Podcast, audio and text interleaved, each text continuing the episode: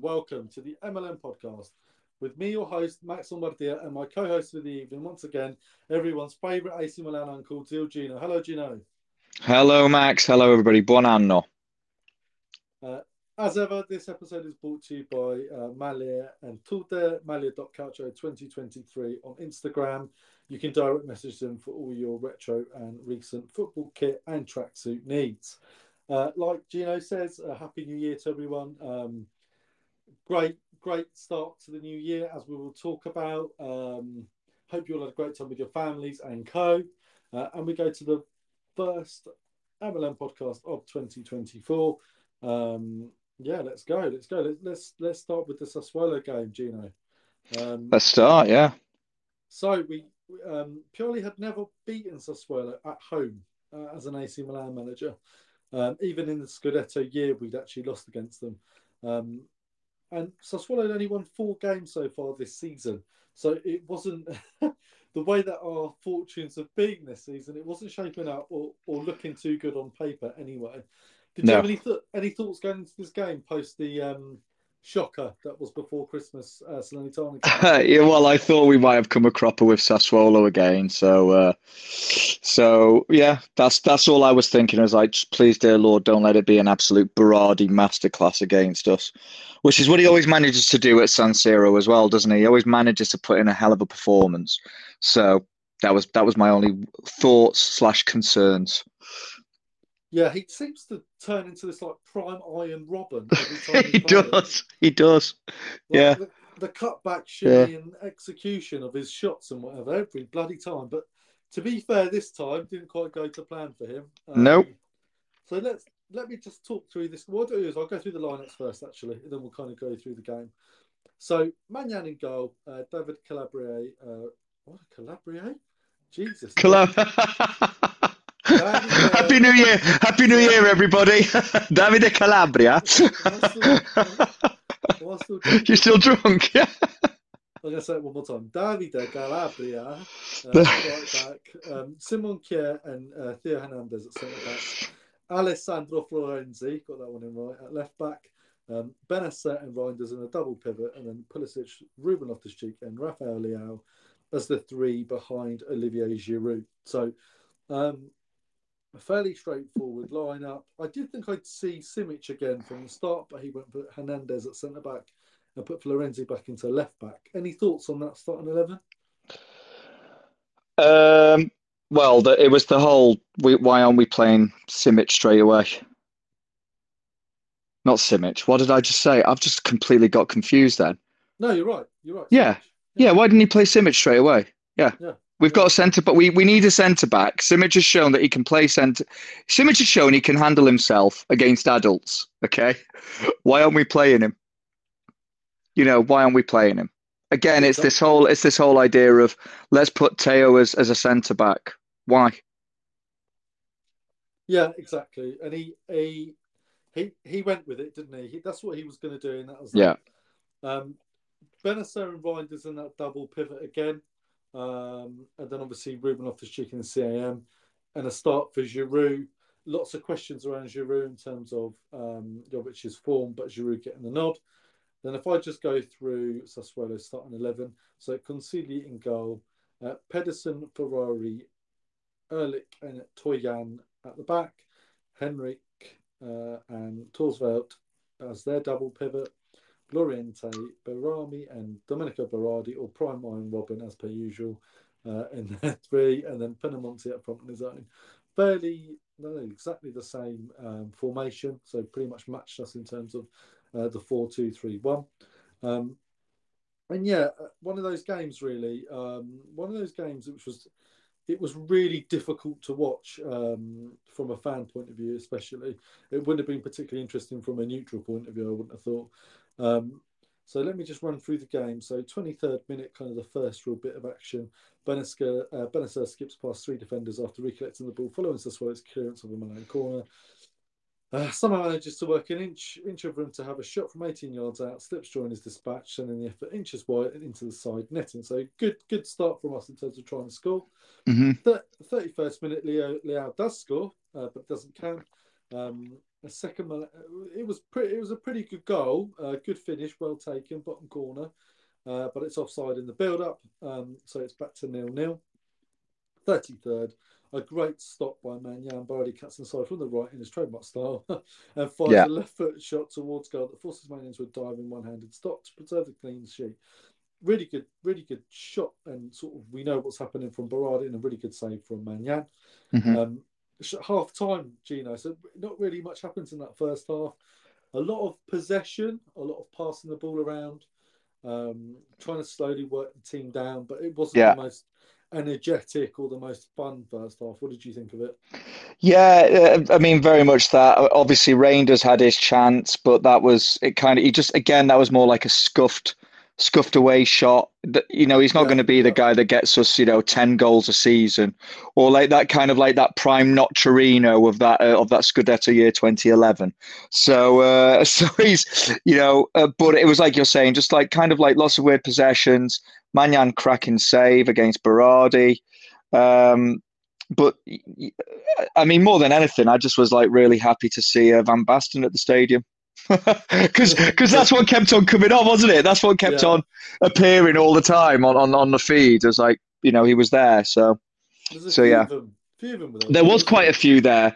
And then there's a then there's a photo actually though later on which I thought was more telling that it was Maldini with uh, Van Basten and there was a third player I think it was uh, Tassotti, wasn't it? Tassotti, that's it. And you know, Tass- I don't know if Tassotti is as linked with the club anymore like he was beforehand, but but certainly the fact that Maldini wasn't at the stadium, but Van Basten went to Maldini afterwards, you know, all that kind of stuff. You know, it, it is telling. It is telling. Did you see? Um, did you see the photo of Van Basten and Tassotti with Furlani first, Yes, and then the picture with Maldini? I thought it was Yeah. hilarious. it's very different, isn't it? Yeah, read into it what you want, guys, but I thought it was hilarious. Ah. Ah. Um, one, one, the one of the greatest accountants of all time, and one of the defenders. yeah, yeah, yeah, yeah, yeah, yeah. It's uh, it's just one of those. It's one of you've got to just admire admire what it's for, what it is about, really. So, uh, but yeah, that was it. Right, so second half, um, they make a substitution straight away. Tressoldi comes in for Erlić at the back. Um, again, quite a difficult sort of first 15 minutes, really, um, until the 59th minute, anyway, where Pulisic scores. Um, so he kind of starts the move himself, uh, moves the ball to Reijnders, who then moves the ball quickly to Bennacer. Bennacer splits the defence with a lovely pass. It was a bit lucky the way the ball kind of ricocheted off the defender. Yeah, Pulis- Pulisic is there. He gets a finish, gets it through Consigli, uh, and we go 1 0 up. Decent finish from Pulisic. Um, beautiful finish. Yeah, I thought it was a beautiful finish because he's stabbing at it, so and it's a bit behind him as well. So it's yeah, It's all in a rush as well. He's in quite a rush because he has to make Mm. the ground up whilst getting a shot off and beat the keeper, like you said. So yeah, good goal from Milan, good goal from Pulisic, good build up as well. Um, Pulisic, I think now has I think that's seven goals, yes, five five assists in total across everything. yes, Um, so 12 goal contributions. That's pretty good for half a season. Um, so he's he's proven to be pretty good. Um, 63rd minute, uh, Adli comes in to replace Bennacer. Uh, Jovic comes in for Giroud. Um, 63rd, uh, same with that, sorry. 65th, Volpato comes on for Bajrami, for Sassuolo. Berardi out in the 70th, and Samu Castillejo comes on. hmm Uh, good to see him back at the San Siro. Um, yeah, Looked a little lively actually, but again, didn't really do much. Um, Zeroli comes in 74th minute for Ruben Loftus Cheek, Chukwueze in for Leao. Simic finally gets a run out in the 82nd minute for a pretty late, pretty tired looking Simon Kjær. Um, couple of yellow cards, a few more substitutions, and that's really it. We do have another goal chalked off uh, from Bennacer. I think it's the second half. I can't remember if it's the first or second half. second Um, half. Yeah, And we come out with a 1 0 win, um, three points, an ugly win, uh, a bit of an ugly win. But but it's the three points. What- You know, what, what did you think coming out of that game? Yeah, again, it's just it's an ugly win, but my my whole take on it is as well though, did they really do anything to scare us? No, not really. I mean, the the Berardi threat just really wasn't there, was it? No. So I don't think so in some ways actually what I think we have started to see is a bit of the decline of Sassuolo. They've not been as good in their markets in terms of replacing players, uh, bringing in talent. Um, they're not. They're not that. They're not that team that was, you know, for a few seasons always challenging within the top, let's say, nine places within Serie A. So, but saying that, on their day, they can absolutely, you know, catch you off guard. They can yeah. they can pull out results. It's just that I think whilst ours was a, a, a an ugly win, it's a win. Let's take it. Let's move forwards. Let's use it to move us forward, and we did into the next game. Exactly, and and just to talk through some stats as well from that game, just to give a bit of context as to why we're so we're so clear that we were by far the better team and they really didn't do much. The XG, so the expected goals, was 2.3 to Milan to Sassuolo's 0.89. Uh, so yeah. we were clear, clearly better. We had 20 shots to their 12. Um, we only had two shots on target, though, to their six. Yes. We had 59% possession to their 41. Um, and we'll talk about it in the next game as well, but we've got no yellows and no reds which was probably a first, I think, or maybe one of the first. Uh, one of the first of the get of the season. Yeah, definitely one of the first of the season. But also this this idea. I mean, we want we're going to go into stats in a bit. Well, I'll sod it. We'll go into stats in a bit. Come on, let's do the next game. Come on. do you want to do? Let's do Serie A. So we let's do Serie A. Yeah. And then we'll and then we'll go through. Um, well, before we do that, tops and tops and bottoms. Anything? Any players stand out for you? Any players at the bottom? Well, it was just nice to see Bennacer getting more minutes, uh, linking up passes. It, it, it felt like a more assured midfield. Yeah, yeah, I agree. And I think what we've seen. Um, also, it was nice to see the, the the kind of the movement coming coming a bit better at the front as well. Not that, that I, I think that that's been our problem, but I think okay. So I will say something about the stats. The stats are showing that you know we've only had two shots on target um, compared to their six, and okay, well, fifty percent of our shots on target were went in went in. So you know exactly, none of theirs exactly. would. Yeah. So so stat, stats do matter, full stop.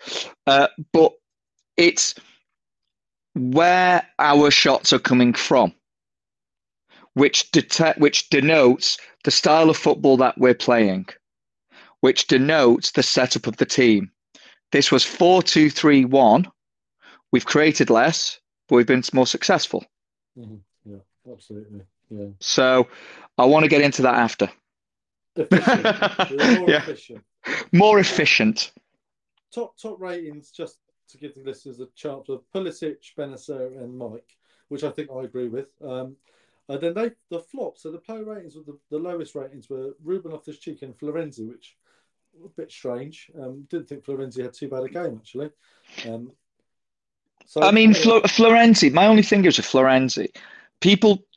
I don't think people really understand how good of a technical footballer he is. The way he hits a ball is beautiful.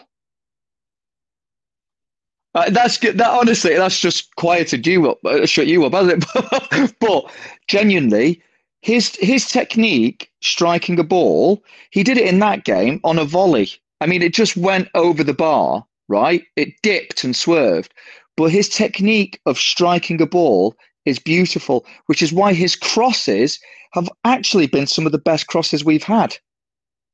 Yeah, he's got and a good right. He's got a good right foot on him, hundred percent. He, he's got a beautiful technique. He honestly strikes through the ball beautifully. So this whole idea, I mean, I don't, I don't know why why he got one of the lowest. Ruben Loftus Cheek, I think he just looked knackered. Yeah, yeah, he didn't look right. You're right. You're absolutely right. He did. So he does. Uh, he just looks like he's like fifty percent battery all of a sudden. So yeah. Strange. Yeah. Um, all right. It's all those dances. It's all those dances on TikTok. Carry on. brilliant, brilliant. Um, so, all right, Serie recap. Let's go through these games and then we'll just talk what it means for the table. So, Napoli crisis, um, nil nil with Monza. Awful game. I didn't watch. I didn't watch loads of it. I watched some of it. Napoli look, just could just couldn't get anything in front of goal. They were just they were so lackluster. Um, Monza decent point for them, I suppose, at Napoli. Um, they got themselves a red card in the last minute, but nothing major. Um, Fiorentina won Torino nil. Good win for Fiorentina, which I think at the time, because we played later, put them on level points with us. Um, so put a lot of pressure on us. Uh, Genoa won, Inter one. Um, not bad from Genoa. Dare I say, Gilardino is a little bit underrated. I know we talk about Thiago Motta and Palladino and massively, massively he's, underrated. He's he's he's under the radar, and, and what, what I'm impressed with Gilardino is his team seems to be able to get results from the big teams. So okay, we scraped a one 0 against them, but he's got a draw out of Inter. He's got a draw out of Juve. He's beaten Roma convincingly. Um, he's beaten. I think he's got a draw out of Napoli or beaten Napoli. So Genoa are are in good form. They play a good style of football. That's Sigurdsson, I think his name is. yeah. He was yeah. really good, like really good. Um, really good. Really good. Granddad used to play for Milan or something, something like that. Yes. Yeah. I'd, I'd, take him in a heartbeat. I don't know where I'd put him, but I'd take him. Yeah. Um, what, do, you reckon Gilardino's a little underrated then? Do you think he's one we should be watching? I think we'll talk about that in a bit. okay, fair enough. Um, Lazio 3 1 win over Frosinone. Uh, nothing major to, to write about that. Atalanta with a 1 0 win over Lecce, uh, just about. Uh, another goal from Lookman there. Uh, Udinese 3, Bologna nil. So uh, we talked last week about how would Udinese haven't really turned up after they beat Yeah. Yeah. and then they go and beat the most, probably one of the most informed sides in the league. So, uh, you know, uh, hilarious how we didn't call that one. yeah. we we absolutely missed that one, didn't we? But but that's football. That is yeah, football. Exactly. So I mean, you can have an off day. Like Bologna can't win or draw every single game. Um, just strange. Three 0 three 0 as well. Not even a close mm. game.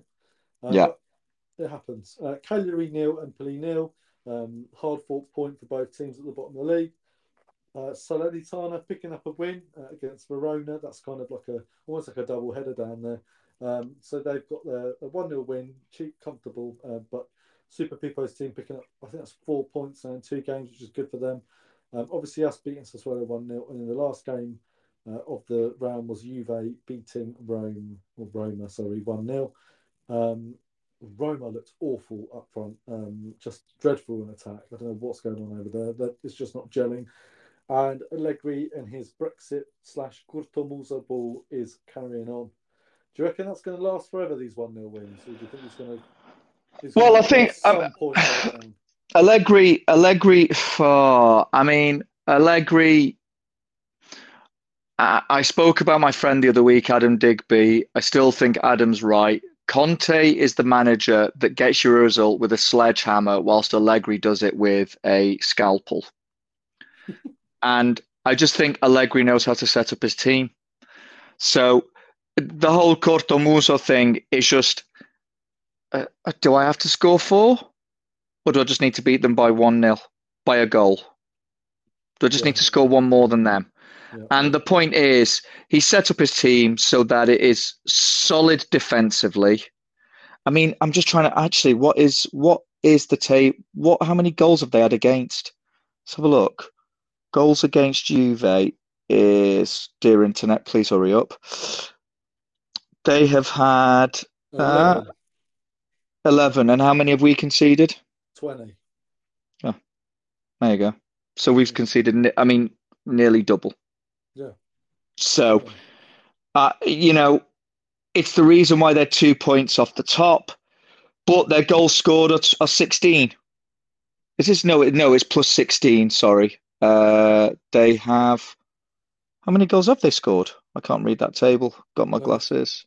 Let me just get the table back up because I, I got it down to check what the actual. Sorry, so 27. they twenty-seven. So they've tw- scored twenty-seven uh, and conceded eleven. We've scored thirty-two and conceded mm-hmm. twenty. Yeah. Uh, they've won thirteen, drawn four, lost one. Yeah. So and they, and you know, look at their back three. Okay, Bremer's pretty good, to be fair. yeah. D- Danilo and Gatti. You know. Yeah. but but but but that's that that's that's a midfield that is dis- designed to take the ball at a press. Mm. Yeah, yeah, absolutely. These, So- they're well set up. They're very well set up. So Brexit, so Brexit ball's going to continue, but I don't think Allegri's going to be there next season. I see, I see Allegri moving away. He's done his time. I don't think he ever wanted the Italian national job. I think he'd be the kind of guy that would get his experience abroad. You know, he might be tempted by Premier League money. There might be the job at United, for example. There might be the job at Chelsea. You know, um, he, he's one of those managers that he just brings order. Could you imagine if he was a Premier League manager at one of those big clubs and all he did was win 1 0? Could you imagine the moaning and crying? Oh I could, I could imagine him. on- I could, I could, I could. But then he'd be another Italian manager that's had to show, you know, Brits how to actually play football because it's because it still hasn't been an English Premier League manager winner. And the Premier League's been around for how many years now, Max? Oh, but God, we've got to be nearly 30 technically. 30, 31 years. There you go. Yeah. So 31 years or 32 years, and a Brit has still yet to win the Premier League. Well, hold on. You want to say English? Well, as British? English, English. Yeah. Sir Alex, okay, I get it. I, I give you that. But an English manager still what is still yet to win the English league. And yet I have to watch videos of arseholes who think that Chelsea beating Milan means that Newcastle deserve to win the Champions League. That's one Right. Of my, that's one of my Bottilari. I wrote All right. Well, anyway, moving on.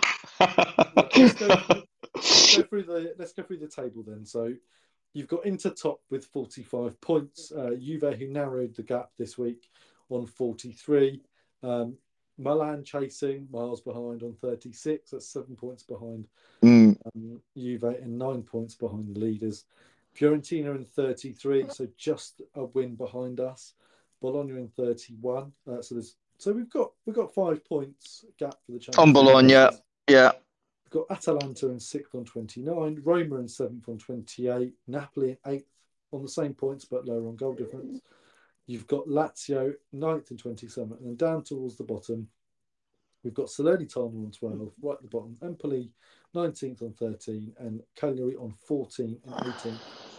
Verona's still got 14 points as well, and they're 17th, Sassuolo 16th. So quite close down there, quite Mhm. close between. I, to be honest, I think between you could say between third and eighth is quite close. Um, Yeah. So very close actually. There's title races. There's a Champions League race. There's a Europa League race.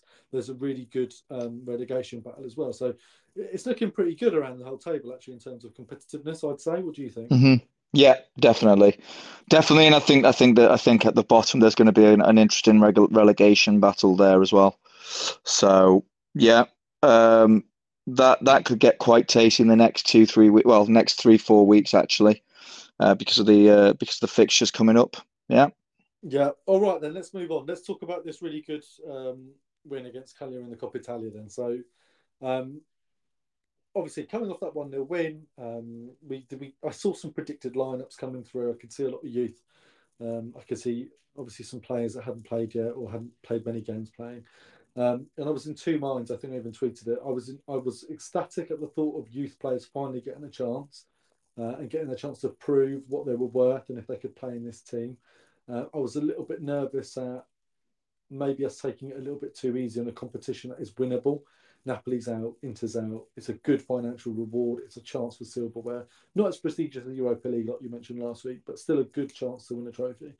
Um, if I go through the, the lineup and then you, you give me your take on it. So, um, Mirante in goal, uh, David Calabria again at right back, uh, Simic, Theo Hernandez, and Jimenez um, as the back four. Yacine Adli and Reijnders forming the double pivot, and then Chukwueze, Romero, and Traore as the three behind Luka Jovic. Um, what did you think about that starting eleven? Were you surprised? Were you happy? Were you... Oh, I was really surprised that he was given the youth the opportunity, but he was he was kind of forced to because of injuries. Yeah. I think I think as well. I mean, it's like you said. you've pointed out, I think, several times to me. You know, the difference in co- competition money between winning the Coppa Italia and the UEFA There's not very much. So actually, you should really be going for it, especially with you, with especially with uh, Inter being out of the cup. But it was just really interesting to see the youth players being in there. Simic, um, Hernandez, uh, sorry, not Hernandez, uh, R- Ramirez, is it? Yeah. Jimenez. Jimenez, Jimenez, sorry. You know, Simic and Jimenez there. Okay. Okay, good. Adli's getting a start, and Adli's actually not playing just in front of defence. Good. Good. And, you know, up front, you you you know, you're basically saying, okay, Chukwueze can play there. Um, we've got Romero, okay, right, he's getting some run out. Uh, we've got the striker whose name has just evaded me. Jovic. Uh, Jovic, no, the other, uh, I'm on the left hand side. Oh, Traore. Traore. Traore, sorry. You know, I've not seen Traore. So play apart from like the the, the youth cups, uh, youth league. So yeah, really, just kind of exciting. Just kind of what? How bad can it be? Mm. Almost like we've got, you know, if if any of these players are going to stand out, let them, st- you know, let them show it now, kind of thing. Uh, Mirante being the voice of experience in goal. You know, he was the oldest guy there. Um, and you know, appreciation uh, mentioned for Mirante. I've said I sent you uh, for the listeners. I sent Max a, uh, a, a, a message on Twitter. And I just went, he should be a model. He should be. A, he's too good looking to be a player. Yeah. He's kind of like he's just he's like he's kind of so suave. It's quite annoying. Um, and yeah, he was like the voice of reason really for the team. I think, and actually, I think that's the best thing because because he ex- he is experienced, because he has got age on his side. He can look at these players. He can give good feedback. He's played the game professionally for over twenty years. You know, longer than what these lads have been alive. So he can guide them as well. He can do he can do the job of guiding them. You kind of want that presence. Uh, yeah, so interesting lineup.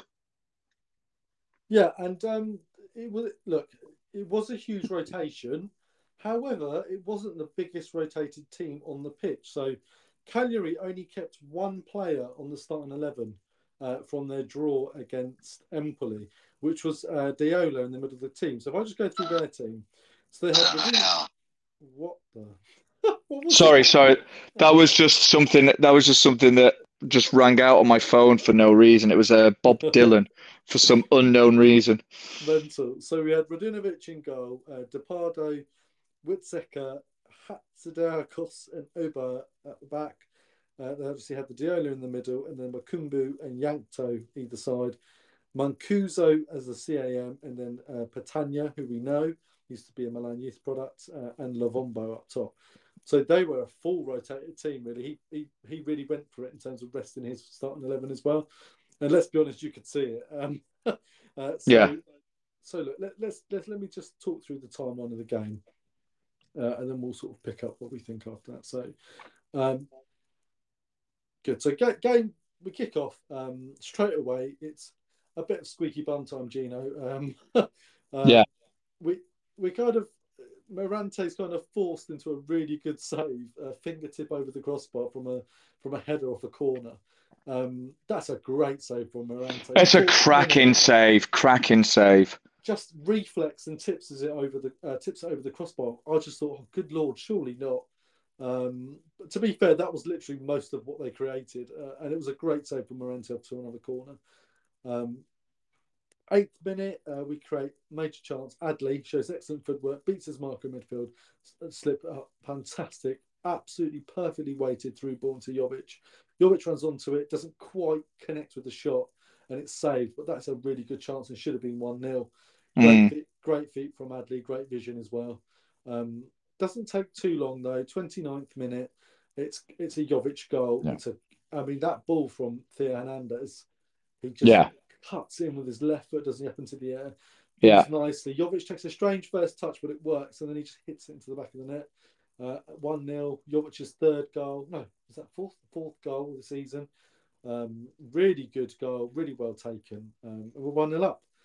Um, 42nd minute, Jovic again. This time Hernandez goes on one of those runs. Um, just the pace he shows, uh, he leaves that Cagliari player for dead, literally. Uh, yeah, he's got, he's gone, isn't he? He's gone. He does them all. He runs down like he does. Slots it to Jovic. A bit of an unconventional finish again, but it works under the keeper. It does. It does. And we're 2 0 up. So Jovic's brace. Good to see Jovic picking up some form, I, I would have thought. What do you think? Just, uh, just again, I mean, we're going to be speaking about Jovic. I, I've got a feeling, but I just think he's shown, he's showing all the qualities that actually, you know what? I remember when we did this podcast around October, November time together, and it's like, oh God, I don't know how I feel about Jovic. Should Jovic be mm. starting and all this? And there are one or two accounts that are saying, I think Jovic is going to come, come come good towards December, January. And they were right. I think he's a confidence player.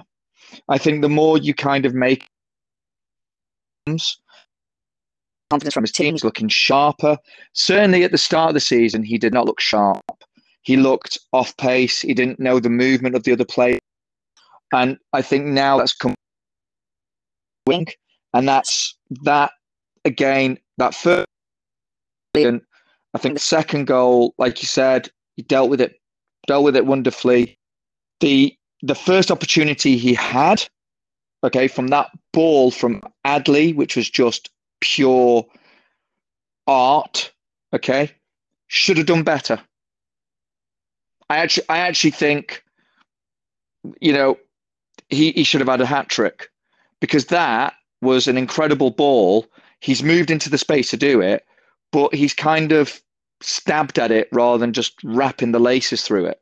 If he's hit that with if he hits that with power, or he hits that with a little bit of height, that would have that would have made a lot of difference.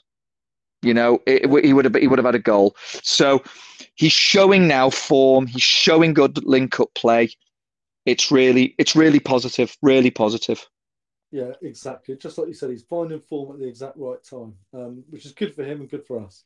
Uh, so takes his second goal of the night, uh, bumps him up to five goals for the season, already double and some that Origi managed all of last season.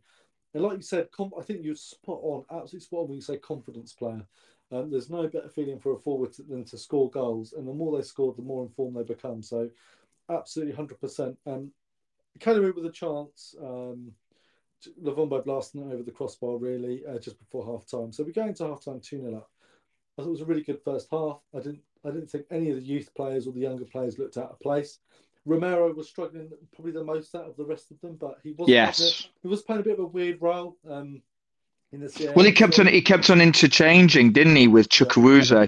So he so he never really he never really sat on the right and he never really sat in the middle. He kept on changing so much, and I actually think that was to the detriment of both players, not just Romero's, but both players. Yeah, yeah, absolutely, absolutely. But uh, you know, Jimenez didn't look out of place. Simic certainly didn't look out of place. Um, you know, Traore he might not have done loads in the first half, but again, he wasn't losing possession. He was keeping hold of it. He was making passes. Uh, we just looked competent, and so did so did the kids essentially, if you want to call them kids. Um, so we went into half time two 0 up. Second half, kicks underway. Um, first chance comes to us with uh, Jimenez, who hits the ball really well, just just tiny bit wide from the right post. Really unlucky to not to not uh, test the keeper there. It's off a corner essentially. Uh, 50th minute though, uh, Traore gets his debut goal. Um, it's a bit of a weird one. There's a bit of a sort of ball scramble. Uh, Chukwueze can't quite get his foot through it, but manages to kind of tap it somehow to Traore, who kind of just gives it everything he's got whilst falling over. Yeah. And manages to get it underneath the keeper for 3 0. Keeper, shocking, Cagliari keeper, Radunović. Um, but oh, well, I, I, was kind of hoping he'd get a drug test. To be honest, he did. He did look off it, didn't he? Uh, I don't want to take anything away from the goals, but he was awful. Like he literally went under him. Um, 3 0 for Milan. Traore gets his first goal. He goes off celebrating like you would when you're that age under the Curva. Uh, really good for him to score. Um, yellow card for Di Pardo, 59th minute. Uh, Florenzi gets a run out 61st instead of Calabria. Uh, comes in for Jankto. Uh, Piero comes on for Petagna. Deiola gets himself a yellow card. Then Leao and Pulisic come on for Romero and Traore in the 70th. They make another substitution, seventy second. It's just he's just resting more players. Sulemana comes on for Mancuso, Zappa comes on for Di Pardo. Uh, then we stick Zeroli in for Reinder, so another youth player getting a run out. Bartesaghi comes on for um, Jimenez as well, so another player, young player getting a run out. And then it kind of just turned into the try and get Leao to score game for about five, ten minutes. Um, and he had chance after chance after chance. Mm. However, can we get one back? It's a loose pass from Simic, it has to be said. Uh, Chukwueze kind of caught in no man's land, coming back or not coming back. Uh, they take the ball. Uh, it's Atsu who runs on a bit and he hits a shot. It's heavily deflected It goes into the bottom corner. A bit bit unfair on Mirante's. It's the deflection literally takes the ball away from his his flight path, if you like. Um, it's a three-one. It's a bit frustrating. Uh, we couldn't keep a clean sheet, but it is you know. But but that's what happens when players play. Youth players play, young players play. They are going to make the odd mistake, but being three 0 up, that's the whole point. You, you know, it gives you a good cushion if that was to happen. Um, but still no reflection on Simic at all. I mean, you know, from 90 odd minutes, that's the one thing he probably got wrong. Everything else is absolutely spot on. Um, 91st minute, Leao does get his goal, his first goal in 100 days. Um, so it's just a Leao goal, isn't it? It's a great pass from Pulisic. He does his usual left, right into the box, drills it bottom corner. Um, really good win, really good um, game. 4 1 Milan. Um, and we cruise through to the next round, which I believe, having looked at the results earlier, is Atalanta. Uh, and yeah. we'll, play, we'll play them Wednesday, um, January the 10th in the evening. Uh, so yeah, so that sets up a pretty good game, and it's be at home as well. We'll play them at the San Siro, so that sets up a good, good next leg. Good next leg. Anything from you from this game? I mean, you know, we've got to mention the youth players doing well. I think. Um, anything yeah. else, or do you want to expand on that a bit? Uh, well, the only thing I can say, so to summarise, I think uh, the emergence of Jovic has really kind of now establishing himself as he should be the striker we select. Um, the fact that the youth players stepped up. Um, remind of the, the name for oh god, my age has got to me. Jimenez. Yeah. um, I thought was fantastic. He looked up every time he had the ball. He never panicked. He played forward passes. He wasn't one of those side to side guys. He was always looking to see where the action can be going. I thought Theo Hernandez had actually one of his better performances in quite some time. That run he made for that second goal was just beautiful. I mean, he just went on one. He just did that whole Motorino thing that he does. He just went on one. I thought, um, yeah, youth players just generally they stepped up. The youth players completely and utterly stepped up. They didn't let us down. They showed us what they're capable of, and I think Pioli has to start having some more faith that with the injury crisis that we have, we do have players at our disposal without having to go onto the market necessarily. However, some roles do need to be filled for longer term problems, injuries, and potentially even big sales in the summer. Yep. So we need to look at strengthening in the right places, and we're looking at that already in the Mercato. But I think that we've got some youth players we can be really, really proud of that they performed, that they actually did us proud, you know. And and Adli, we've spoken about him time and time and time again on this podcast. I think anybody who's listened probably knows that I'm one of his biggest fans. I know you are. I thought him playing a little bit more in the position that he does play, right, or can play, um, it showed his strengths. Mm, yeah. He is not a sprinter, but he's also not a trotter. He he is somebody. He will never have speed as his gift, but his passing range, passing ability, cutting through, cutting balls through defenses, splitting defenses. The reason why Jovic didn't score on that first opportunity, right, was because Jovic did badly with the shot. But Jovic is pointing with his arm. If you watch it very, very carefully, Jovic is pointing to his arm where he wants the ball. And he's actually waving his arm left. So he's running up the pitch and he's waving his arm left. Then he moves his body into that area. And Adli's played this ball and it's got a little bit of a curve and a spin on it. It was just beautiful. Moments later, there's a ball that's delivered into Adli's feet and he scoops it out from his feet as a quick pass when he's got a defender rushing in on him. Okay. And again, that was into feet. So Adli's, so again, Adli being able to show, yeah, he can do something. We can be more dynamic going forward. Those are the big takeaways for me. We can be more dynamic. Why aren't we? Why haven't we been? Again, we switched back to a 4 2 3 1. It suited us, completely suited us. I'm gonna I'm gonna play a little bit of devil's advocate now. Go on. So, um, j- just actually before I do that, you're Adli absolutely spot on. Um, I heard someone say he's a bit. I thought it was quite funny. I don't know if you agree with this or not. They said he's like a '90s Serie A football player. So, in the sense that his vision and his ability to move the ball fast, his touch, he's almost like um, pace of mind. His thought process is is quick, but he doesn't have the athleticism to play or play as well as he could do in the modern game. I think that's a bit. The, the second part was a bit harsh, but I thought the first part was quite quite reflective of him. He definitely I, has that like um like, you know, like when he turns on the ball like really quickly, he goes up one side and then another.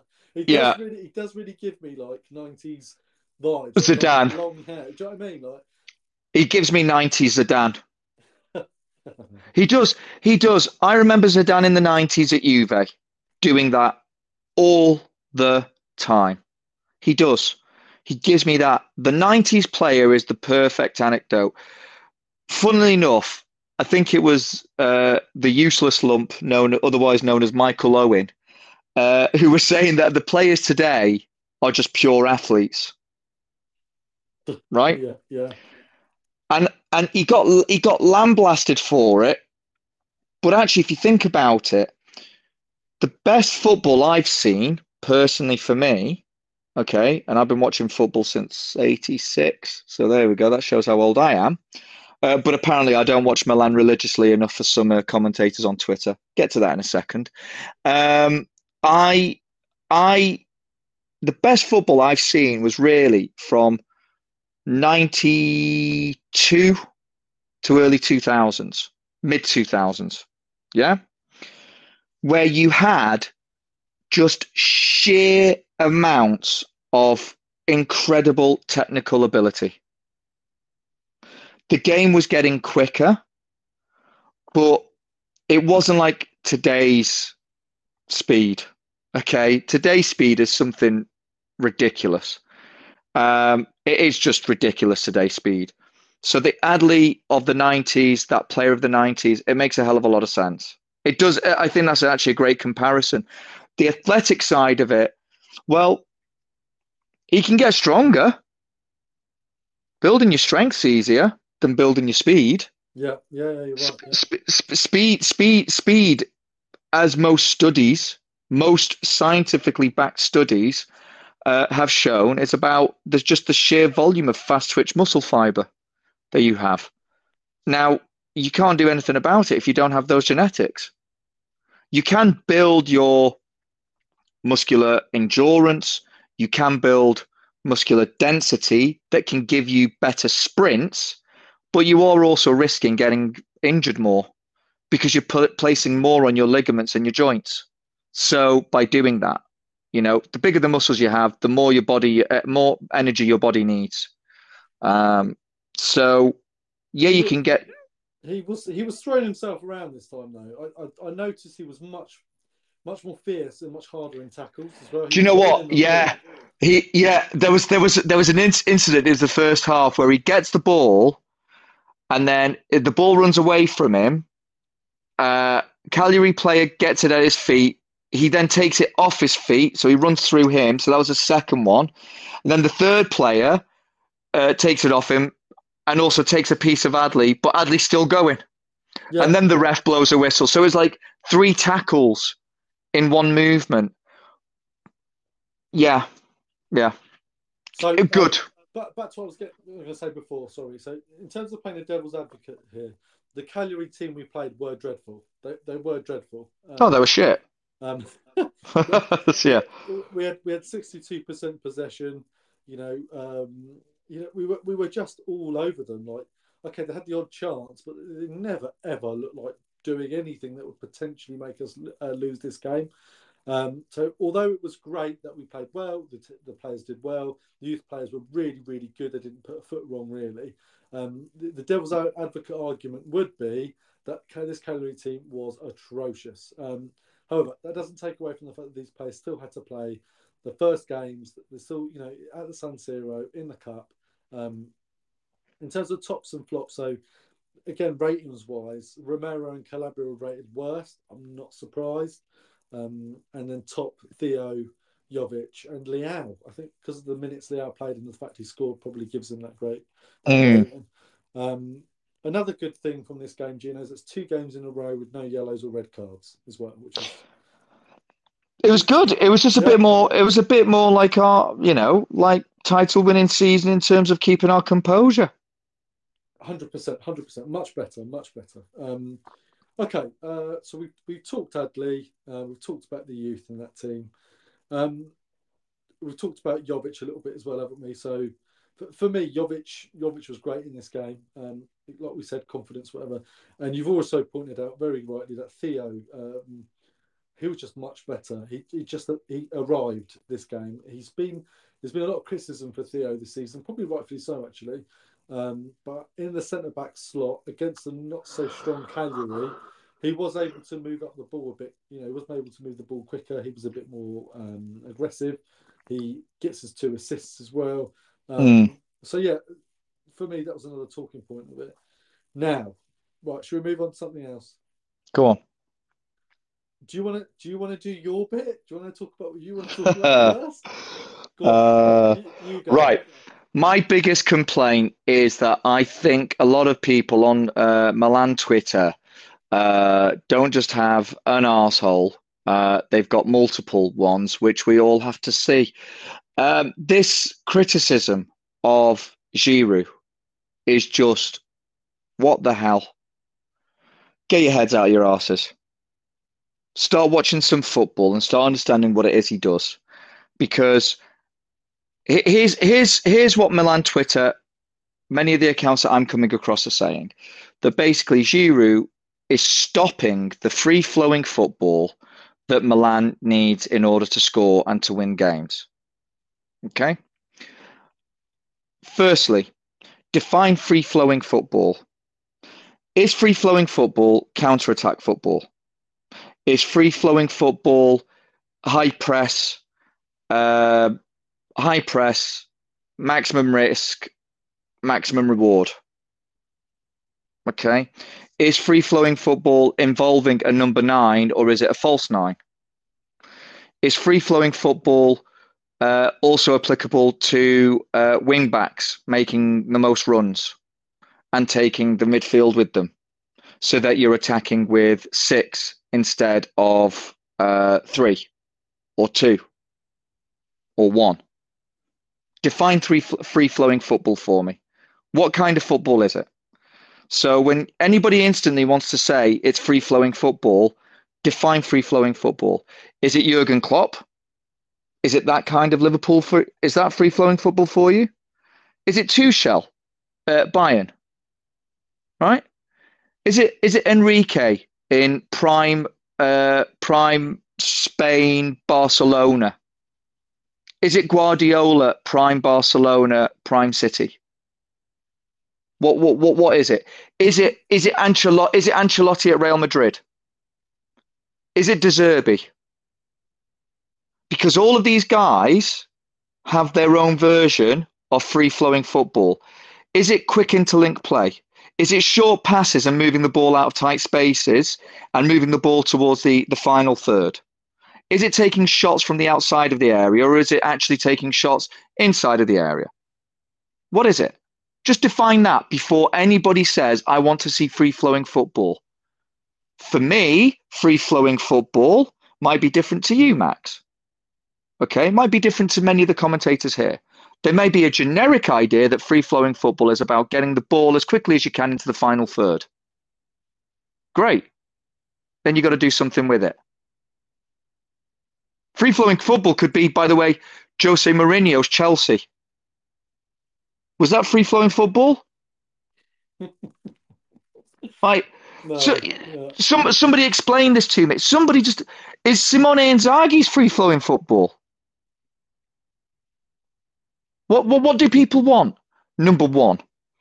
So there has been a few people who have been giving me a bit uh, uh, because I have commented on it, but you know this this idea that Giroud is the problem. Let's just take a look at Olivier Giroud, okay? And I know what the counter argument is going to be, but just let's take a look at Olivier Giroud. This year, he has been involved involved in forty percent of all of Milan's goals in Serie A. Scored eight, set up five. Now, people are going to say, well, most of those are from penalties or tap ins. Okay. But are his assists? He's got five assists. What, what are those? Oh, yeah, but it's not free flowing football. Or it's not a header. Okay. So he's been involved in 40% of our goals in Serie A. He's been involved in 30% of our goals in, in Champions League. Admittedly, it's not hard because we only scored we only scored six goals, but he was responsible for scoring a goal and setting up a goal. That's thirty percent or thirty-three percent, however you want to do this. Okay, so the statistics don't lie on that. But if you want to look at anybody, Olivier Giroud is quite interesting actually to do this because uh, expected goals is xG is six point two six. Yeah, this season. Now, Zer- what's his name? Zirkzee from Bologna, who everybody keeps on talking about. Do you know what his expected goals are? Go on. F- 4.81. And he's got seven goals this season, and, and Giroud's got eight.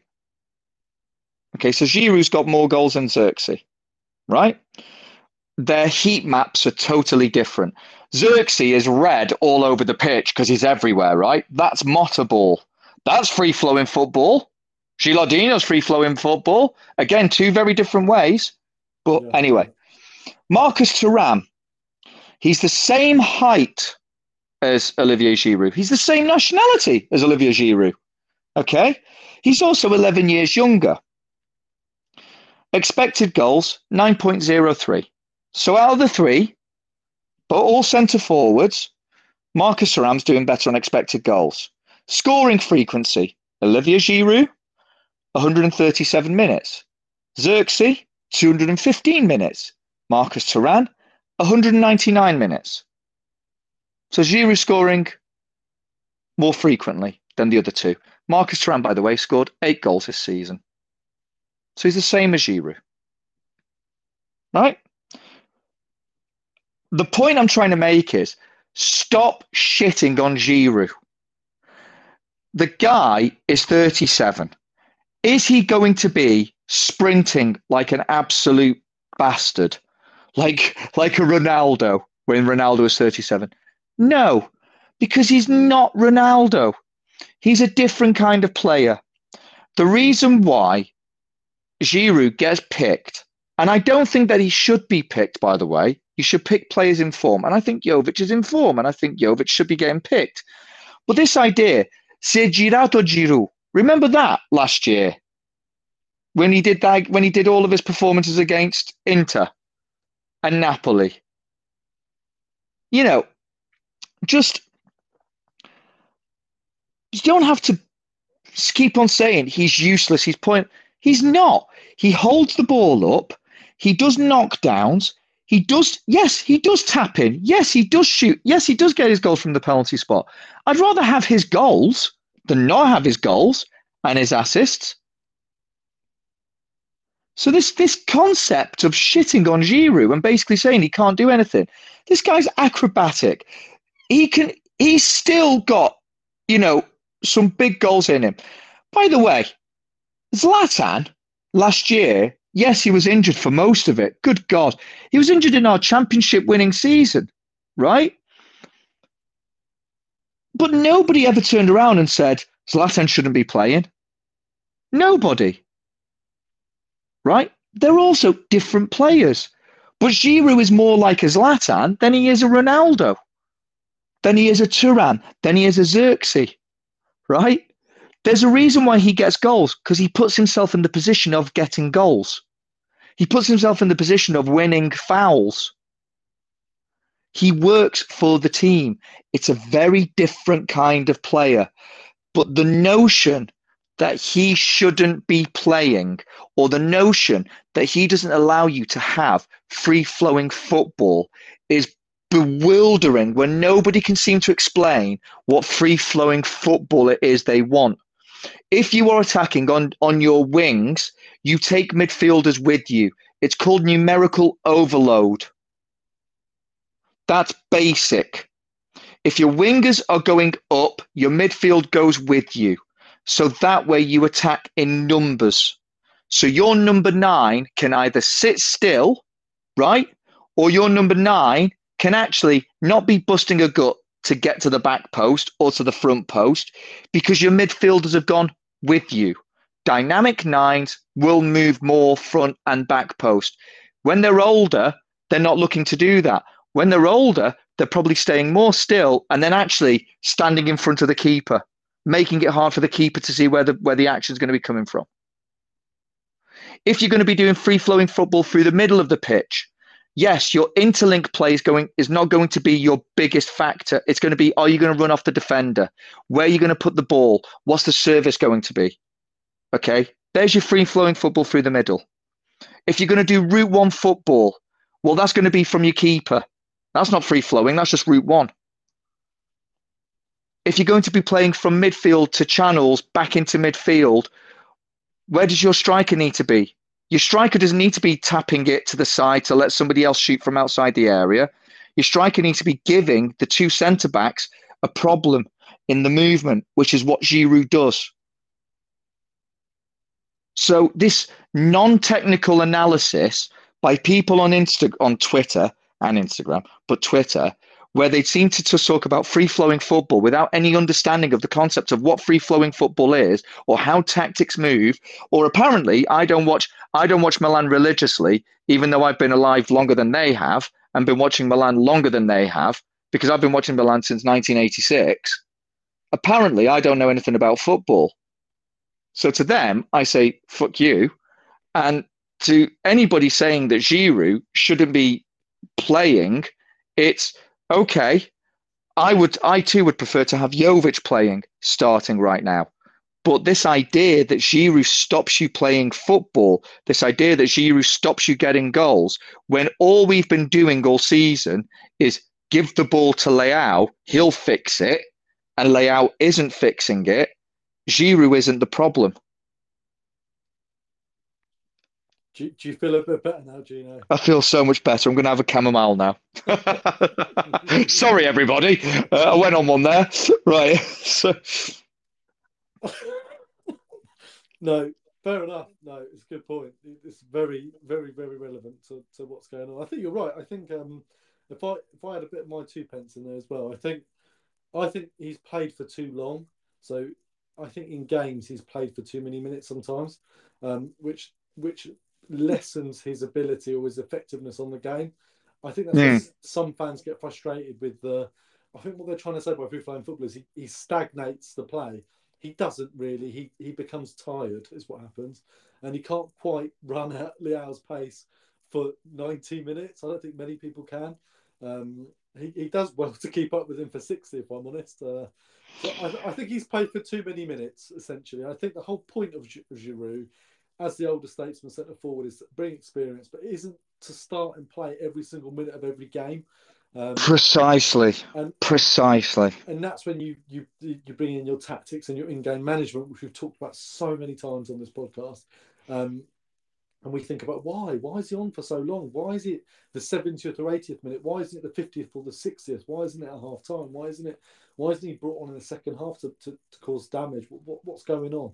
Uh, instead, he plays the 70, 75 minutes, 80 minutes, week in, week out, uh, and his effectiveness on the game or his, his ability to give 100% for the entirety of those 70 minutes diminishes as the minutes go by. Uh, like you said, he's 37. Okay, he's not old, but he's definitely not in the prime years anymore of his footballing career. And like you said, Cristiano Ronaldo is something else. Giroud isn't quite there yet. And your analogy between him and Zlatan is, is very good. It's, the, the two very similar I think Zlatan on technique is maybe a bit better, but they're two very similar styles, two very similar. Um, because profiles. because because they make they make goals from from acrobatics. yeah, yeah, They're acrobatic. They're not. They make goals from from very little. Okay. The difference being Zlatan could smack it from anywhere on the pitch, and it was like, yeah, this this this could be a goal, right? But Zlatan knew very early on, speed's not going to be my thing. Power's going to be my thing. And Giroud's realised very early on, making a nuisance of myself with the two central defenders and on the keeper is going to be my thing. He is that traditional number nine, right? That that big lump. He's six foot four for God's sakes. Yeah, I'm six foot three. I I've played against strikers as in defence who are that size. It's a nightmare, especially when they're big and strong. It's an absolute nightmare. I'd rather play against somebody short and speedy. And I'm not quick. But when you get somebody who can throw themselves around like that, it's an absolute nightmare because you just don't know what to do sometimes because they're the ones charging at you with their head. Do you know I mean? You know, so so this this kind of this this this whole idea of Giroud's the reason why we're not scoring goals. No, Giroud's not the reason why we're not scoring goals. We're not scoring goals because we're not playing good football. We haven't been playing good football. And Jovic coming into the fray and showing what he is capable of, Giroud can have a rest. It's like you said, he's played way too many minutes. Mm, yeah. But if you look at September, October, November, Jovic, if somebody was to say play Jovic instead of Giroud, I think most people would have gone, What are you doing? Yeah. Don't play Jovic. What, what have you been smoking? Yeah. Don't play Jovic. He can't score. Yeah. Oh no, not Jovic again. You know what I mean? So hundred percent. anyway, anyway. Well, let's let's move on. Let's move on. Right, so a um, couple of talking points before we get into questions in our Bottinelli and Cannoli. So the decreto crescita. So the Italian government's decided um, on the turn of the new year that the decreto crescita is no longer a thing. So essentially, it was a, a tax subsidy um, system in order for foreign players to come in uh, and the clubs and the player essentially save on tax, therefore making it more appealing to come and want to play in Italy and Serie A. Um, so, the government said no, not anymore. That's stopping now. So players that are on it obviously will remain on it. That doesn't change. But any contracts from I think the first of January onwards will no longer partake in the Decreto Crescita. So just to give you a bit of a sort of run round. So right now, Milan, if let's say all their players were taken off the Decreto Crescita and they went into the new system, Milan's wage bill would increase by 22.45 million euros, which is no small fee. Um, so it's a big, big, big change in Italian football. It's not welcomed by Serie A. It's not welcomed by club or club owners. Um, it, it's a it's a sad state of affairs for a league that's already struggling, uh, and it makes things harder. There is a conversation around it may um, it may help Italian players. It may help fuel the national team. I just I don't think it's I don't think it's going to do that quickly. Anyway, that's for sure. I think it will increase the value of Italian players within Serie A because everyone will want them. Yeah. They'll cost more. Um, and it kind, it kind of leaves a bit of a bitter taste. So for me, the first thing I thought was with renewals. So if you're going to renew Ma- Maignan and he wants the eight, nine mil he's talking about, that all of a sudden becomes really expensive. Um, what, what do you think on this? I think it's uh, it, uh, it, well. I mean, nothing surprises me with that government anymore. But uh, the, one one of the ministers, uh, have you heard the release latest one? He uh, he fired a gun on New Year's Eve, uh, and apparently he said, "Well, if I knew if I knew the the chap coming to my house had a gun, I, I wouldn't have invited him in." But he was the one that fired the gun, the, the the minister, not the chap that went to his house. So strange. Anyway, um, it's it's ridiculous. The the decreto re- uh, crescita has saved, helped to save Italian football, and I think they're going to have to climb down from it. I genuinely can't see. I think what what these ministers haven't realised, or the minister who didn't sign the papers hasn't realised, is just how much money Serie A still does bring into the coffers. And you know, what what what what are the things that Italians get most passionate about, Max? It's food, Yeah. family, Yeah. fashion, and sport. And look, sport keeps that economy going. The Giro d'Italia does a lot in Italy.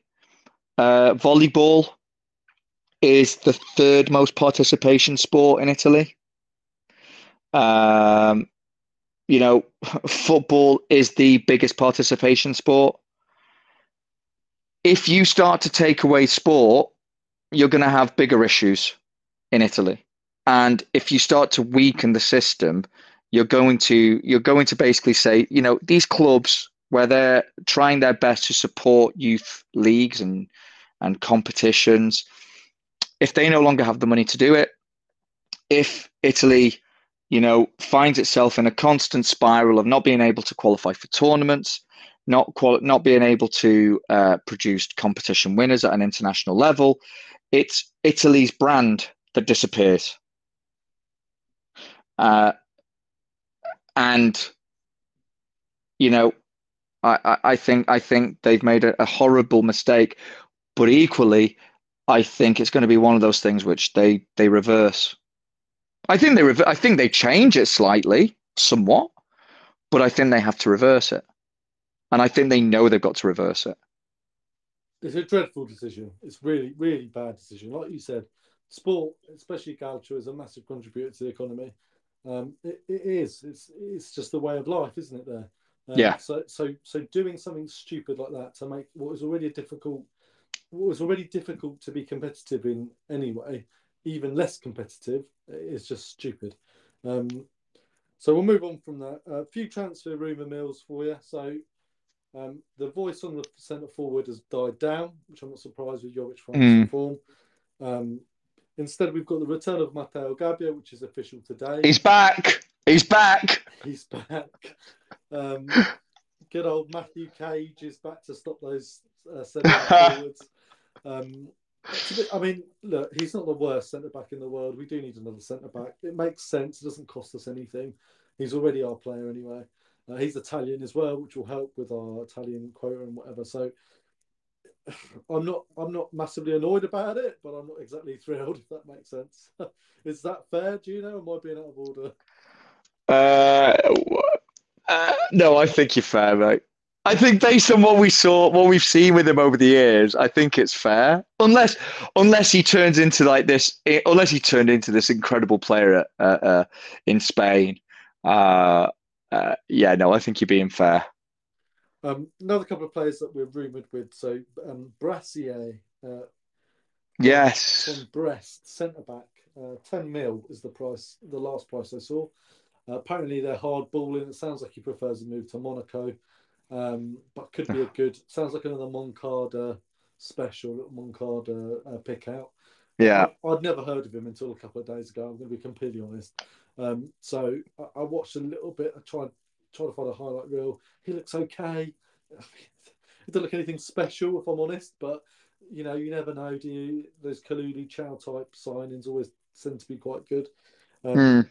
Another player we're heavily linked to. It sounds like a done deal, but I've not seen anything official yet. Is Terracciano from Verona, um, four to five mil. Uh, can play centre back, can also play left back. Italian, uh, 2003. Uh, and another thing I found interesting, he used to play in Verona. His dad used to play in Verona with Pioli. That was that's a funny little thing I heard. Uh, Um, looks okay. Again, nothing special, Gino, but for that price, probably low wages. Another Italian second string player to try and bridge the gaps before everyone comes back. I'm, Yeah. not, too, I'm not too against it either. Still quite young as well. Um, that's kind of the hot hot stuff off the press, really. There's a couple of names circulating, but nothing, you know, the usual cods wallet that comes around. Um, lastly, few, I mean, nothing official yet for Krunic. It's clear that Krunic is on his way out. He's looking for he's looking for a bigger salary, which Milan will not give him, especially not now. I'll tell you that. Um, no, no official offers, nothing from Fenerbahce, nothing from Lyon either. Um, I think they want around five to six million for him at least, is what I'm reading, which I think is fair. Um, and then the other thing I was going to say, having watched Luca Romero um, last night, I did think he would benefit from a from a loan move somewhere to actually play consistently. The difference between him and some of the youth players, like the Traore Jimenez, they have been playing regularly. Although it's the Primavera, they still have been playing minutes. Um, well, I guess Jovic is uh, not Jovic. Um, Romero has only trained really with the first squad. He's not really played much. I think he need of all of the players that need a loan move. I think he's top of the list. I think he needs to go out and play somewhere. Whether it's Serie B, whether it's a lower league Serie A team, I don't know. But he needs to go somewhere to play some minutes. Um, anything you want to add on transfers? Uh, well, uh, I mean, you mentioned you mentioned Terracino, didn't you? Terracciano. Yeah. You did mention that. Yeah. No, I just I just wanted. Um, yeah, I just again, I think this this whole thing of leaks. Have you noticed how it's it quietens down? The leaks they've been getting quieter, closer to the trans, you know, into the transfer window. So I think I think I think all the stuff that was going on before the year, which is things that I think you and I were both complaining about, about the amount of leaks that were happening. I think that's I think that's shored up a little bit, but still, I'm not not happy about just the sheer voices all the time about replacing him, put him with him, or that person with that one, or that role with that. Um, the, the only thing I want to say is there was a, an interesting video go, uh, uh, going around, and it was on Sport Italia, and it was with uh, Michele Criscitiello. Have you seen that? I don't think I have. No. So Michele Criscitiello is talking about the how football has cycles, and Pioli's cycle is over, um, and that when it comes to the summer, there's only one name that Milan has to go for, and that's Antonio Conte. Okay, right, yeah. And for him, the reason why is because Antonio Conte, you've got to bring Antonio Conte in. You don't give him more than a two-year contract, but you've un, you've then also got to give Antonio Conte the players that he wants. He'd be looking at four names, two prime possessions for him, and then two utility kind of players. Then you've got your base. Then you've got your bases to actually work. Um, he thinks that the leap for Thiago Motta to go from something like a Bologna to a Milan isn't available. It isn't very good. Uh, good as an idea. De Zerbi, the the the horses out the, the, the stables on that one, um, and and you know he's talking about it, uh, and he made a lot of sense about picking you know Conte, but really like again, I think it's the things that I have the the, the, the panic about you know playing Antonio, you know, having Antonio Conte as the manager, how does that transform what you're doing now in the sum in the winter window? How does it transform what you're doing in the summer window? And what what this Criscitiello said that was the most interesting part of it all was if you get an Antonio Conte and you need the money, what you do is you sell a big player to get the money. And I'm already saying it. If Milan go after Antonio Conte, Rafael Leao gets sold to PSG for over a hundred million, easily. I think we lose. I think we lose Leao, and I think we potentially, potentially even lose the likes of of Pulisic or Maignan. So I reckon we've got to be prepared because if you bring in somebody like like Conte, he's going to want to establish a firm footprint and he'll want to do that with buying some players, two big name players, like Criscitiello was saying. The only way you can do that is if you've got the money.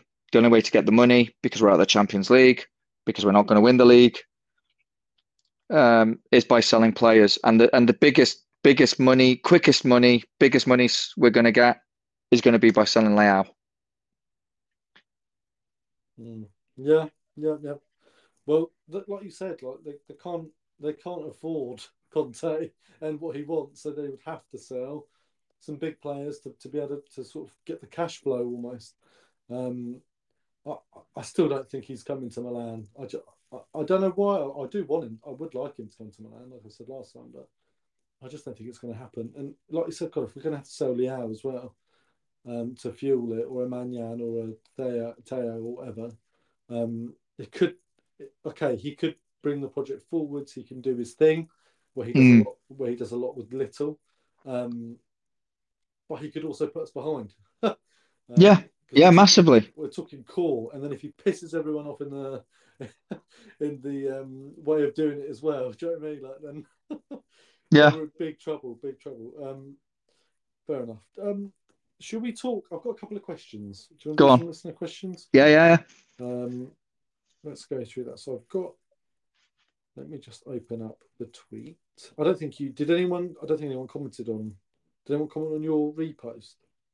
No, nobody commented on my repost, unfortunately. That's fine. What, no, nobody, nobody likes me enough, Max. They like you, but they don't like me. Well, that's not true. I've got this this bloke on here. He keeps anyway. Um, so I've got a question from um, uh, Altin Meta. Um, you can find them at Meta underscore seventy three on uh, X. Um, here, question here question is there. Uh, oh my god, question is there any Milan fans or even you guys who really believe Pioli can turn this around and make good season after all? I personally don't see it happening. I'd love to. Uh, I'd love to be proven wrong though. Do you think he turns it around, Gino? Well, what do you think? I watch you on. What do you think? Do I think he turns it around? Um, do I think? Oh God, I would. I genuinely would like him to. hundred percent. I swear to God, I want him to. I just don't think he will. I, I think we, are going to fluctuate all season. I think um, we might have a good cup run in one of these two cups, and he might win something, and that might that might do him some good. Um, but I, I think once we, we're talking about every time he loses a game, we're talking about how long has he got left. If we're doing that, there's only one eventuality, um, which is him not turning it around. That's, that's just my opinion. What, what do you think? I think it's going to be a roller coaster until the end of the season. Yeah, I think you're right. I, I think I think if we qualify top four, it's it's going to be 50-50 what we do and what other teams do. Because to be perfectly honest, uh, Roma, Lazio, Napoli, Atalanta, are not playing football which is consistent enough to get into top four. Mm. Uh, Fiorentina, ironically, kind of are, but they lack some quality, which is why they're not getting the results which you would expect them to get. And Genoa, uh, sorry, Bologna, it's it's uh,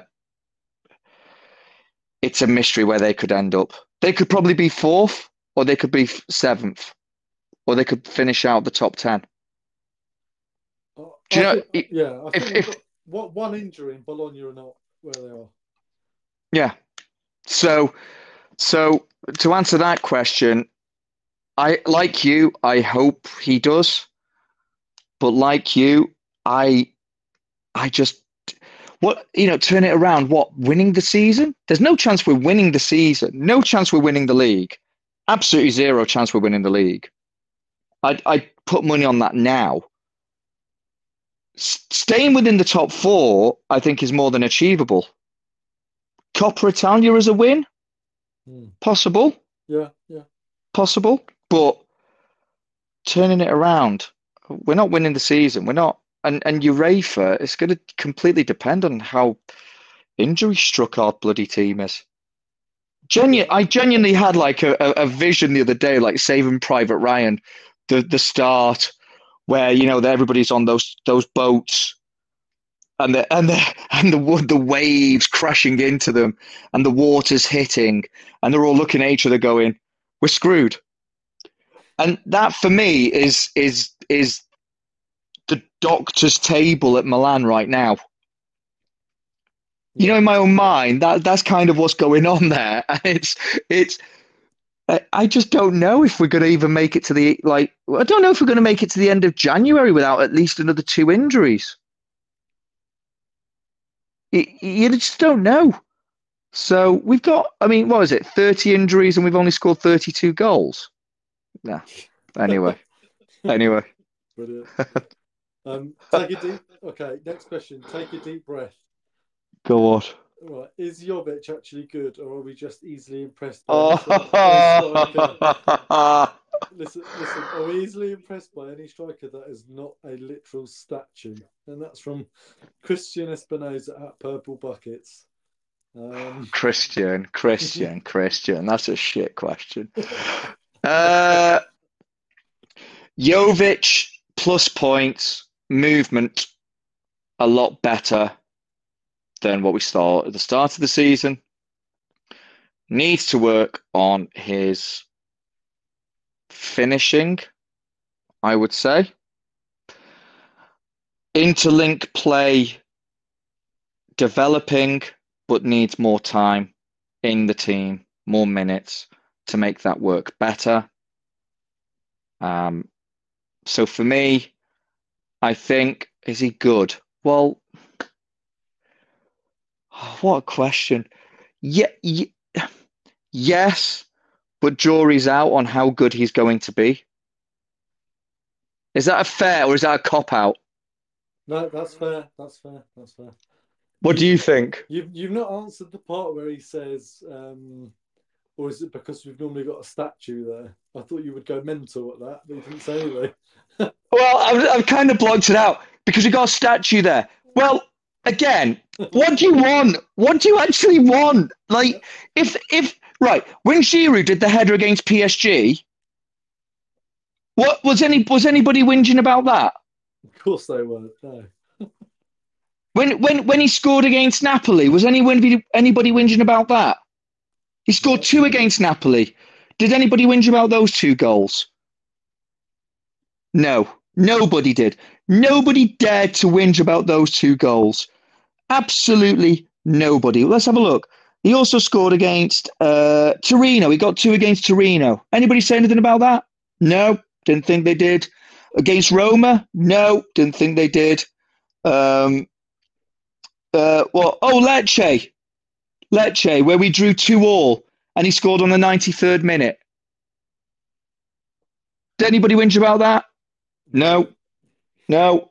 So sure, he's a, he's a statue, but you know, he's he's saved us he saved us uh, two points there. Well, he saved us three points. There. Well, he's, yeah, no, he saved us from losing three points, I should say.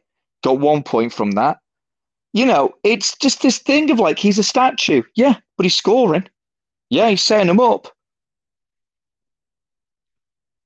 Anyway. Whoops. Okay, next. Sorry. um, right, Botti and Cannoli. So I'll go. I'll go first this time. So Botti. Yeah. I've got together crescita is a massive Botti lad. Like, what the hell are they doing?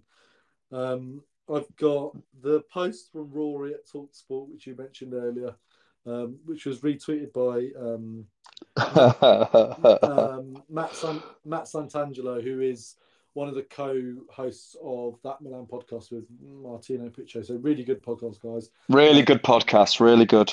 So, um, if you if you don't already subscribe to them because that, that it's a really good one. Milanistas that actually know what they're talking about. Um, but yeah, I just thought, my word, this guy's such a muppet. He's literally talking about how obviously you've got more chance of winning silverware with Newcastle. Blah blah blah blah. How's that going for you, Rory? Uh, not good, is it? um, He's just an arsehole. Just an absolute arsehole. Now, and I don't know whether this is a Botoladi or a Cannoli, but I've got this might be controversial. I've got CDK, and I've put too soon question mark. Um, Go on. He's he's not doing too badly, Gino, Atalanta. Now I know what people are saying. Atalanta are a mediocre team. They're not Milan standard. Blah blah blah blah blah. Um, they did beat us, by the way. But anyway, um, mm. he, he's not doing too badly, Gino. He's got himself six goals and four assists. Um, so far this season in all competitions. Uh, no, yeah. Sorry, no, I've got that wrong. It's six goals and five assists in all competitions. That's 11 um, GA for the season so far, uh, which isn't bad, all things considered. Now, two of those goals are from tonight, where he did a bit of a masterclass uh, on Sassuolo, scored twice and assisted the third. Um, is it too soon? Is he is he a Bottadari in terms of is he is he a Cannoli because he's doing well? He's going to earn us some money. What Are you on the fence like me? What do you reckon? Uh, slightly on the fence like you. I think the pressure of that move, the attention that he had, I don't think Maldini uh, and Massara did a good enough job in protecting him from that kind of pressure. I think Pioli was forced to play him, but Pioli was playing him out of position. I just think that it was one of those where it was like trying to fit like an oval into a into a round hole rather than a square into a round hole, like a square peg into a round hole. Yeah. I think it was like an oval peg. I think like there was all the markings of somebody who could have done good for us, but I just think that I think a lot is underplayed about just like the mental status sometimes of players, and especially when they're young, and just the sheer volume of attention that is no longer just journalistic, but it's also shows social media. It's it's also like the way that like celebrity has been this big thing in football now for such a long time. The difference being, I remember in the nineties, um, true story. My uh, my granddad's cousin, um, Neapolitan, was Maradona's uh, electrician. right Yeah. now, the thing was though, Maradona, yeah, he couldn't leave his house and go out and do all this stuff. And if you ever watch that great Maradona documentary, which was commissioned by Channel Four, um, you know, that showed like a different kind of celebrity status. But when Maradona went anywhere else in Italy, he was fine. He was left alone. Whereas football players go around Italy now, or, you know, the United Kingdom or France or Spain, whatever, and they're kind of hounded. You know, people want selfies. People, they're not left alone. They, you know, somebody's always got their phone pointing at them. I just think that there's like this kind of weird pressure that happens to these players. So I think Gasperini's getting the best out of him right now. How much better can he be? I think that was the thing that we were always hoping for as well. There was Milan fans, weren't we? yeah Like, yeah. could he really be like Kaká? Is he the next Kaká? I think that's what we were all saying to ourselves. If we weren't saying it out loud, he's the next Kaká here. And then we kind of realized, uh, well, he's not. And we realized it quite quickly. So, yeah, no, uh, on the fence with you. So On the fence with you. I'll give you my cannolis and I'll give you a chance to give me your botting, your cannoli. So, um, first cannoli was the youth players uh, playing for Milan in the in the Cagliari game. I thought they were excellent. I thought they were superb. Um, the second cannoli was the Cagliari goalkeeper. He was superb for us too. Um, it was like it was like a Olympic diving session. Um, uh, Jovic and Theo. Um, and then the last thing I've got down is Leao interview. Um, often players come out and they give interviews to Sky or Republic or whatever, um, and they say the same things. Um, we've we've seen it before at Milan where they say one thing and then they do something completely different when it comes to a renewal or a transfer or whatever. Um, it was really refreshing to hear Leao talk about Milan and his love for it. It was refreshing to hear him talk about his contract. It was refreshing to hear him talk about why he took the number 10 and his role in this team. Now, whether he hits form or he doesn't, whether you find him frustrating or you don't, um, he's a good man and he's based with some good principles and morals. And I think we're lucky to have him. I think it's good that he plays for Milan. And it was nice just to hear um, someone professional um, around our around our club who clearly loves it. Um, did you think anything of that interview? I know there was, you know, I know sometimes things are misquoted as well from it, but Yeah, I, I that I think you've absolutely nailed it on the head where it's like I think he is somebody who has got fundamentally good principles to him. I don't think he's I I I, don't I generally don't see him as being this kind of money grabber or or somebody who doesn't care about the fan base. I genuinely think he does care about fans and I do think that he has found peace at Milan. I think if he was at a club at something like a Real Madrid or something like that, I think he would find it quite difficult actually. I think he enjoys having the, the attention and the pressure, but in a way that it's not about, you know, some sort of you know, like with Real, it's almost like you need to be the best of the best. And I just don't think that he would thrive on that. I think what he thrives on is being like integral to a project, to an idea, to a vision, to to other players. If he enjoys his football or not, you know. Did you did you see him give Traore that big hug when he came off?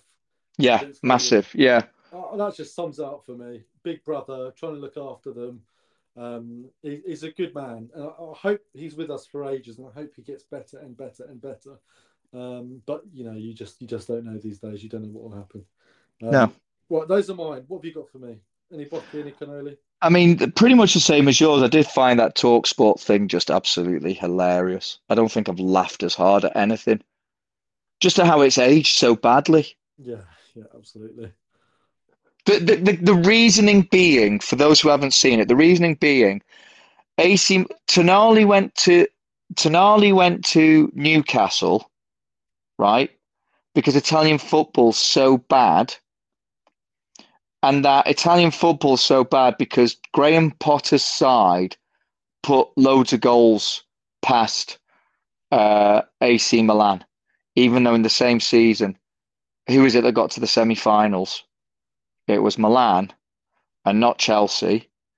And what was it? What was the other thing he said that was hilarious? And he said, "Oh, it doesn't matter that. That doesn't matter that they got to the semi-finals," which is quite funny because you can only beat the teams that are ahead of you, can't you?